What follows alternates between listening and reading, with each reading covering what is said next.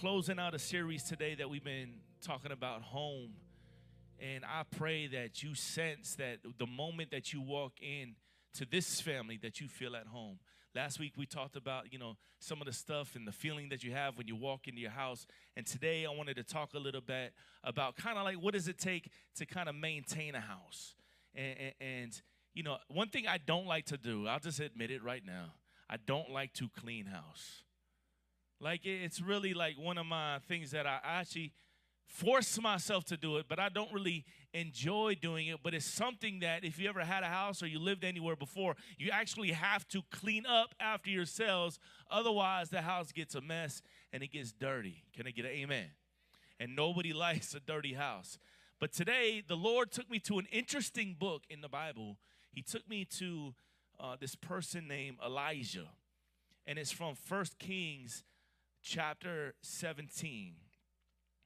Um, but my question to you is Have you ever been in a situation before where you've kind of fallen on hard times? I'm probably preaching to everybody in this room, right? We've all been through seasons and situations where you have had hard times and whether you're talking about the context of a home, maybe you moved into an apartment, maybe you had to move back with family members, but there's been seasons in your life where you have kind of struggled and you wondered, like, God, where are you at in the midst of this situation? Maybe you've been in a place where death has come knocking at your door before in your life. You got bad news from the doctor or maybe you have a family member who got bad news and their health wasn't doing good, but death was knocking at the door, or things shifted in a negative way. And it seemed like your whole life suddenly, in a moment, got flipped upside down. Has anybody been there before? So I'm preaching to the right audience today. Maybe someone passed away that you loved. Maybe you got in a situation where you couldn't uh, handle your finances correctly, and people were calling you and calling you, asking you to pay this debt and to pay that debt. Maybe food ran out and you're struggling, like, where am I going to eat my next meal? And that's never fun, especially when you have children and you're trying to figure out, like, how am I going to feed my children. Maybe you went to the ATM and you tried to get money out, or you ever paid for something before, pay for gas, and then all of a sudden your card was declined and you're wondering like where is god in the midst of all of this stuff that is going on? But in First kings chapter 17 we read about elijah. We read about this man who was a prophet from God, and God would speak to him. And he literally was speaking in the beginning of the chapter, and he, and he, and he called a famine on the lands to where there would be no rain to come down. So there was no crops that were going to be grown. We're not going to go so deep into that story, but I want to take you fast forward to verse 7 through 24 when he was talking to this widow. And this widow didn't really have nothing. And she, she was in a season of life where she was struggling. And one thing I know about a widow, woman especially, that means that she lost her husband. She lost the man of the house. That means her children lost a father. And if you look at everything that is happening, especially in our city, in our state, in the United States of America, and it's probably a global pandemic, is the biggest issue we have isn't COVID, it isn't all this other stuff. It's really a fatherless generation. There's a lot of men and women who have been widowed where we don't have a father in the home. I'm not going to go too deep into that, but I want to read First Kings chapter 17. I'm going to start in verse 7. Sometime later, the brook dried up, and because there was no rain in the land, then the word of the Lord came to him Go at once to Zarephath in the region of Sidon and stay there. Now, this is God speaking to Elijah. I have directed a widow there to supply you with food. So he went to Zarephath. When he had come to the town gate, a widow was there gathering sticks. He called her and asked her, Would you bring me a little bit of water in a jar so that I could have a drink? As she was going to get it, he says, Oh, also, would you mind bringing me a piece of bread? Surely as the Lord your God lives. Basically, she was saying, you know, I promise to God, I don't have any bread. He was saying, Bring me something to drink and also bring me some bread. And she's like, I promise to God, I don't got any bread. Only a handful of flour in a jar and a little bit of olive oil in a jug. I'm gathering a few sticks to take home and make a meal for myself and my son that we may eat it and die. Let's pray. Father, I thank you for your word, Lord. I, I pray that you teach us something this day, God. That we're able to connect to Elisha or Elijah, but or maybe we're able to connect to the widow. Whatever it is, God, teach us something today, God, about your goodness and your grace. That you are our Father in heaven, that you are a waymaker and a provider. And we're called to be obedient unto you in Jesus' name. We all said, Amen. So I want to focus on this widow woman who didn't really have much. She was struggling, and it, it, it, I could tell by the last verse that we read that she gave up all hope. She was like, I'm literally going to make this last meal, and I'm at the end of my rope. I got nothing else after this. And here comes this prophet of God. Here comes this man asking her for help. Hey, I need something to drink. Hey, I'm hungry. Actually, bring me some bread as well. And, and here's Elijah who didn't have much, and here's this woman who definitely don't have much. She gave up on her home. She gave up on her dream. She gave up trying to provide for her house. She gave up on her family. She just gave up. She's like, I am at the absolute end of my rope. And maybe you've been there before, because I know I have. She was in a place where she lost all hope and she didn't know what tomorrow ha- held. All she knew was, I just had enough for today, and after today, I'm dead because I ain't got nothing else. The job didn't come through, the promotion didn't come through, the relationship didn't come through. I didn't get accepted for the new apartment. That didn't come through. I don't have enough money for my house. That didn't come through. I can't get a vehicle. That didn't come through. She was throwing up her hands saying, Enough is enough. I'm done. Me and my son, we're just going to eat this last meal and we're going to die. She might have been struggling to keep up and maintain her home because she had lost her husband and her husband might have been the provider for the home. And so now you see a home kind of falling apart. We see a family falling apart. So what does god do? God sends Elijah, who didn't have nothing. There was a drought in the land. He was thirsty. He was hungry. He didn't have a lot of money. He didn't have no money. And he said, I'm going to send you to go find this widow woman. Now, Elijah didn't know, you know, the story of the widow woman. He just was obedient to God. God sent a man in need to a woman in need. Isn't that crazy? So check out the beautiful thing about where two or more are gathered. Check this out. We're going to get into this thing. My first point is this sometimes it's when we're at the end of ourselves that where we're at the beginning of what God wants to do. Yeah, we got to get to the end of our rope sometimes to finally let go and let God. It's in the complete place of surrender that God really starts to have his way. See, sometimes we think we know what's best. And I'm not saying you can't you don't have to work. I'm not saying you don't have to hustle. I'm not saying you don't have to grind. But what I am saying is sometimes we take it all on ourselves. And God saying, no, it's, it's in the place of surrender. It's in the place of giving up that you finally are able to let go. I shared this story before uh, a couple, it was probably a year ago or so, talking about lifeguards when they train lifeguards one of my sons was a lifeguard at camp gideon one year and they trained them on how to be a lifeguard. If they if they see someone drowning they actually don't jump in right away. They really don't. Because if they jump in right away the people are so afraid and they're flailing so, so much that they'll grab a hold of the lifeguard and guess what? The lifeguard will sink with them.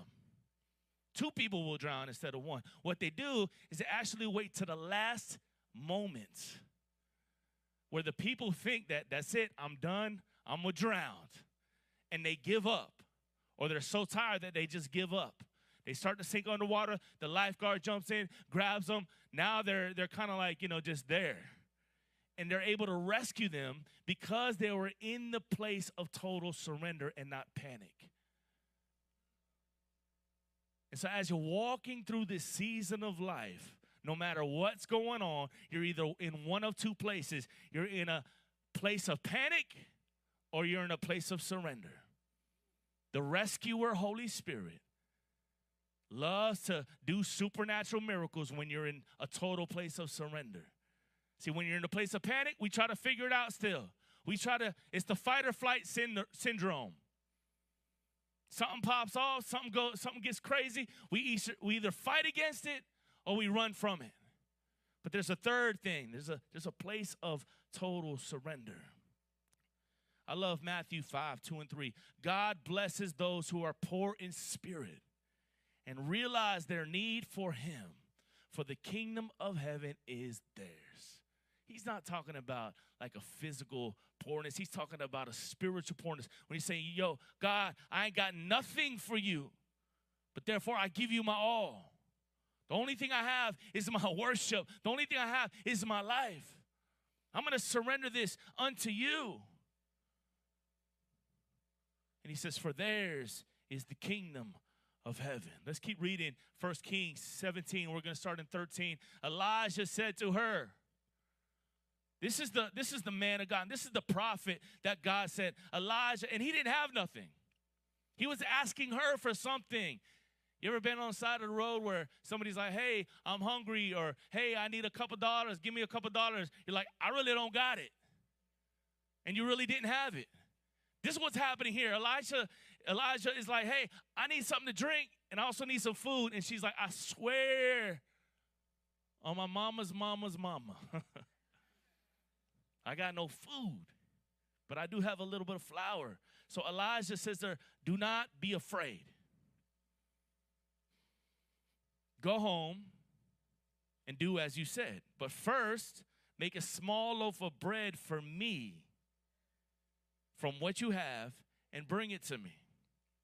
And then make something for yourself and for your son.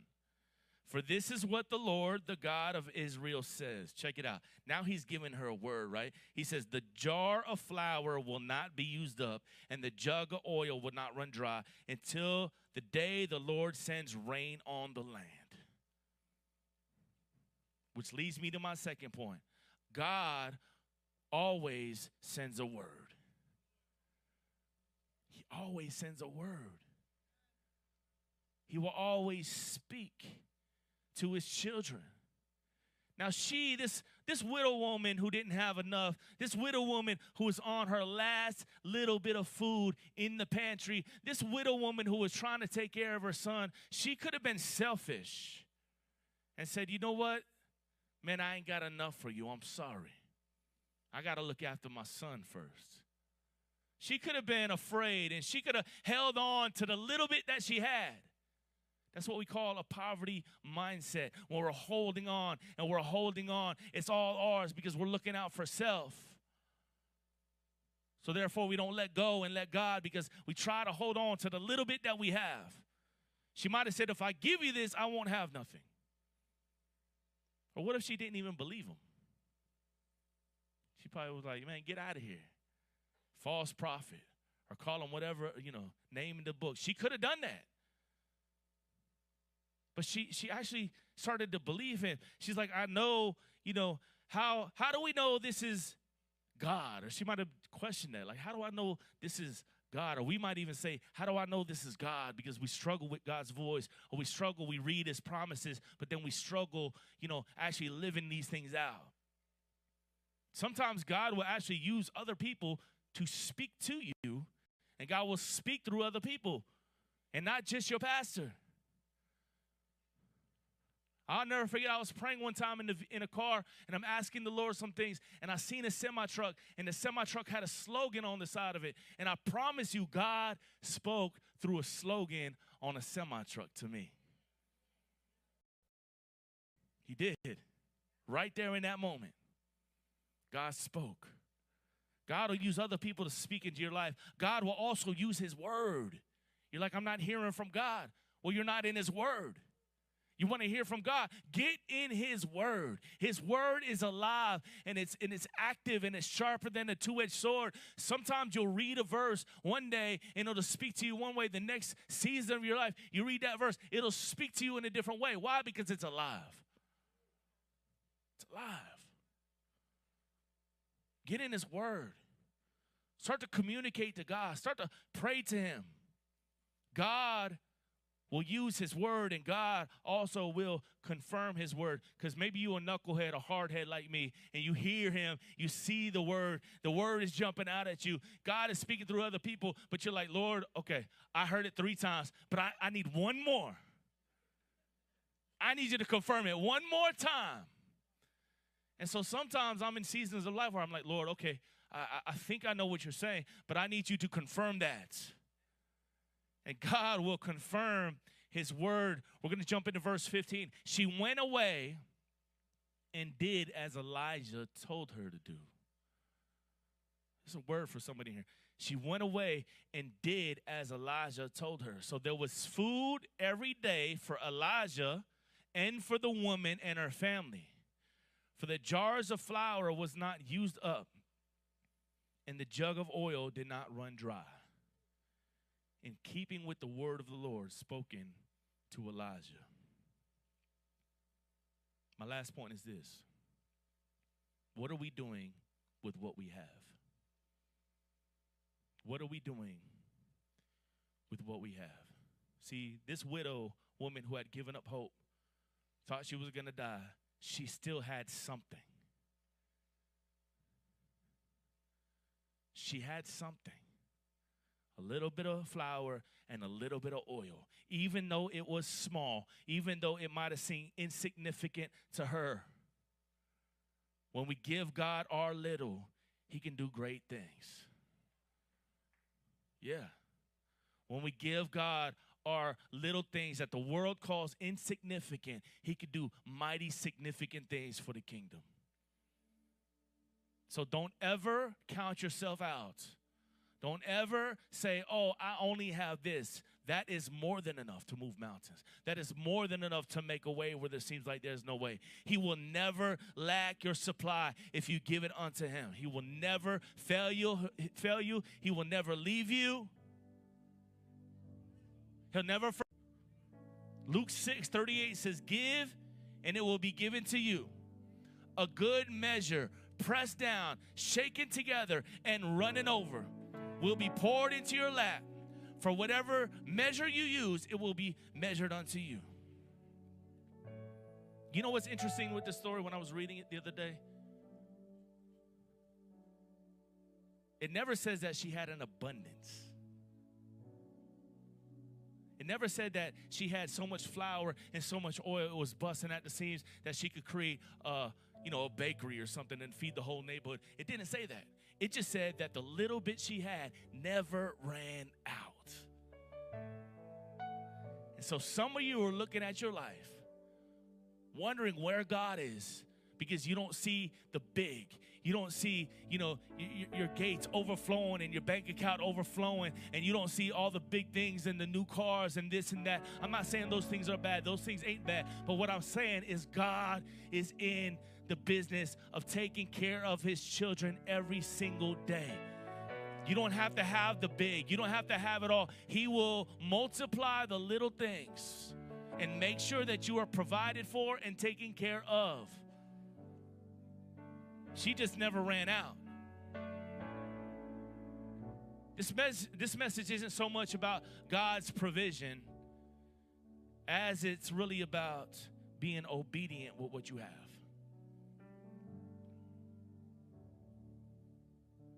What's the reason for your emptiness?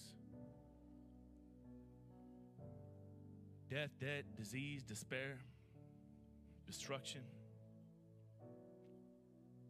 Do you desire a reality of an experience with Jesus?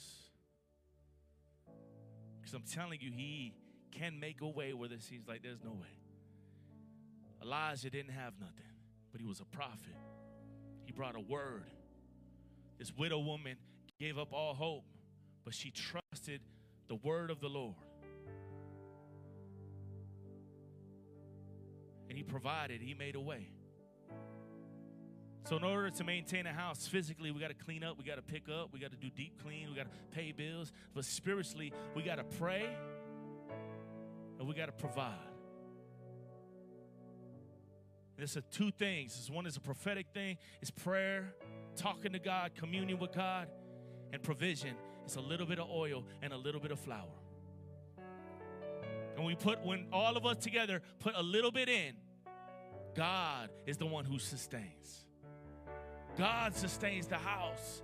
God sustains the family.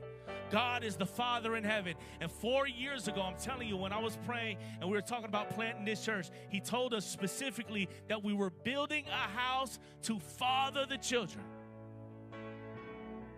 He is my Father in heaven. He is your Father in heaven. And He is the reason why we gather here today to worship Him, to surrender to Him.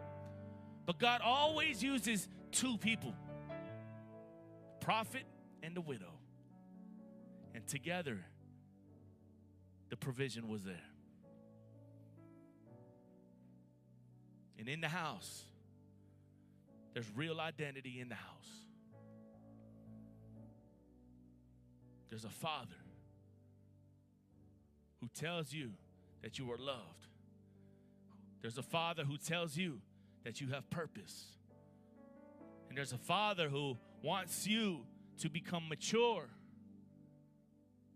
a mature follower of him, a disciple of his son Jesus, so that every day we are being transformed more into his image so that what's happening in the house, the house isn't this facility. The house isn't this building. The house is us. We are the temple of Holy Spirit. So, what's happening in the house starts to affect and infect the world, the kingdom of darkness. As we go out there, there are signs right outside these doors that says, Go into the world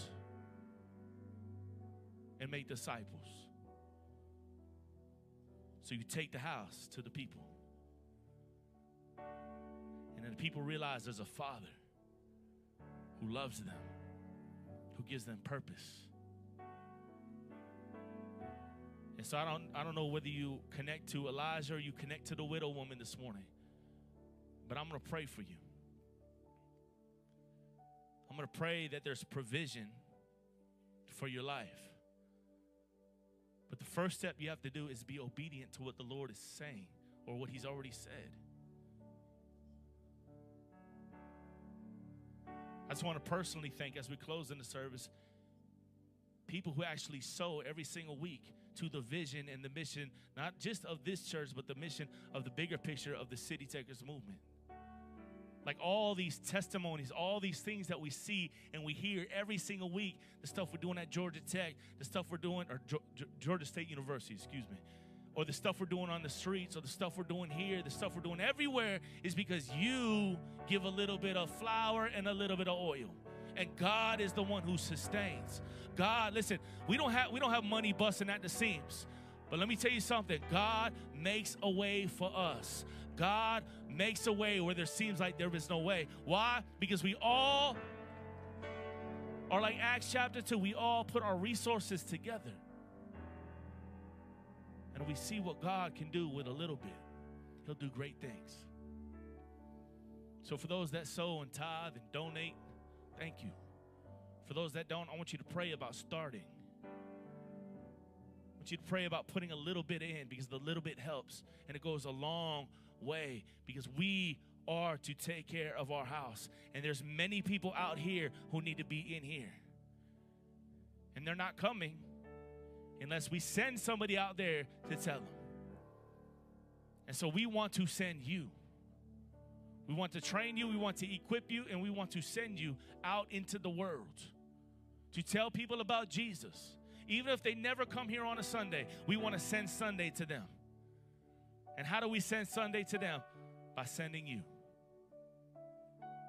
And so your resources go towards advancing the kingdom of God so that the poor have items that they need, so that the prisoners are visited, so that the orphan and widows are touched. It's God's heart, means it's our heart. Do we have it all figured out? No, but together we follow the person of Jesus and He has it all figured out.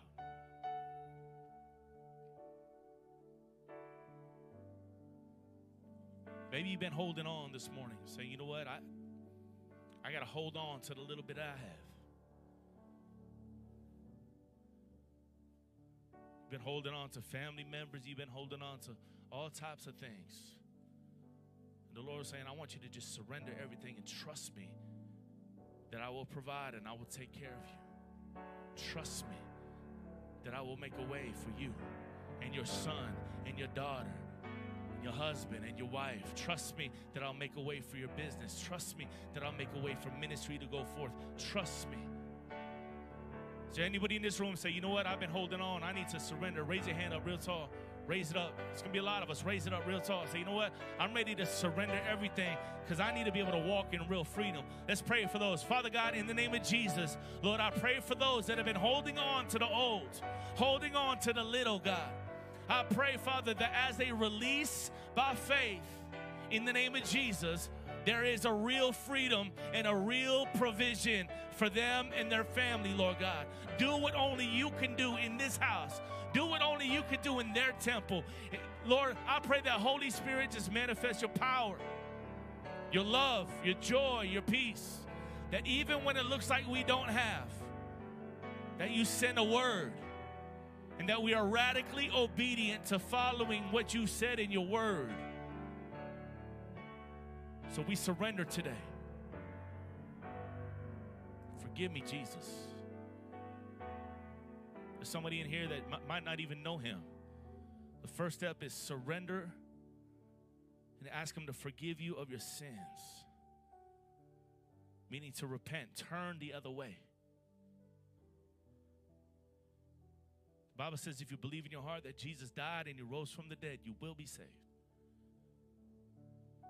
So pray this prayer with me and say, Jesus, forgive me of my sins.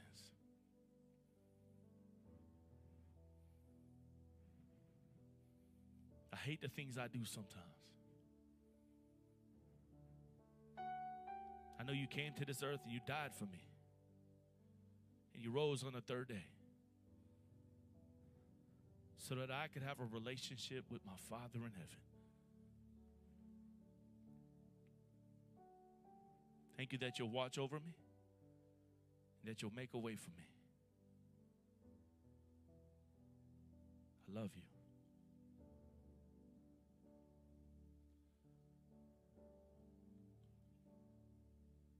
As we close the service, the Lord spoke one more thing to me, and He says, The provision is in the house. You hear terms like pro-life, meaning you're for, you know, life of babies. Provision is you're for the vision. And so the provision for everything that God is doing is with the people that are for the vision. And so we have a lot of vision because there's a lot of people in Atlanta that need to know him. And our heart is his heart. We wish that none perish apart from him. I'm not trying to build a Sunday morning church. What we're trying to do is build the capital C church. And so, whether this is 200, 300, 3,000, that doesn't really matter. What matters is are we all being matured into the image of Jesus? Are we all walking out the call that God has for us? Are we all being able to speak and declare the gospel of Jesus Christ? Do we know the gospel? Do we know Him? And so that's our heart. Raise up urban missionaries that transform cities. You're an urban missionary, whether you like it or not. And me and Tammy love you deeply and dearly.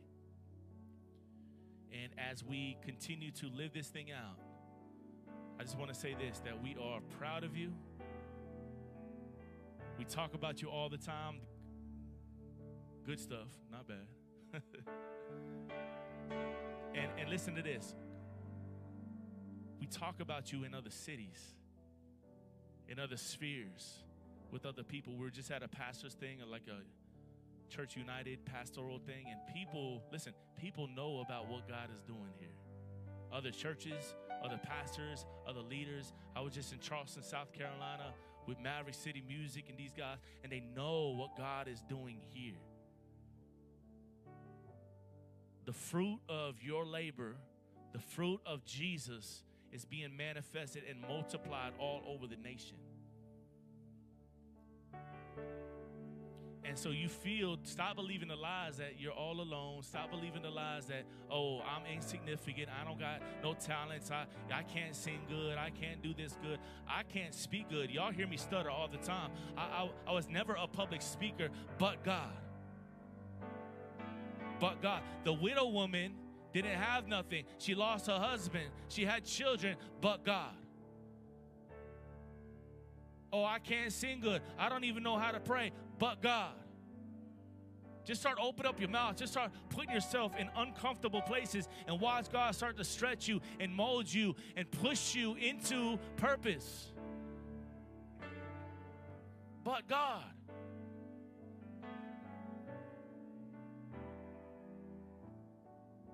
I want a promotion. I want this. I want that. But God. I don't have the right degree, but God. Father, we just give you everything today.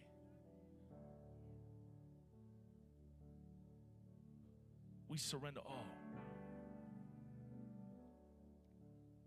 Bless your children today, God. Watch after your children today, God. Speak to your children today, God.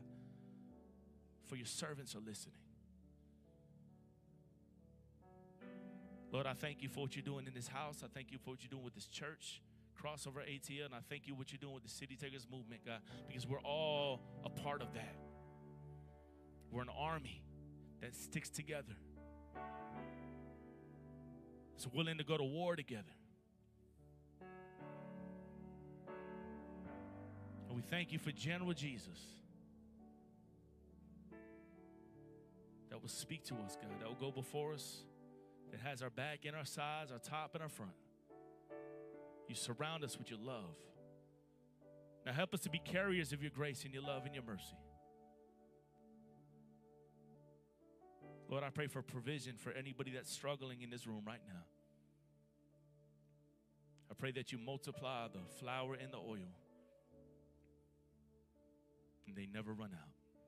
In Jesus' name we pray. We all said, Amen, amen, and amen.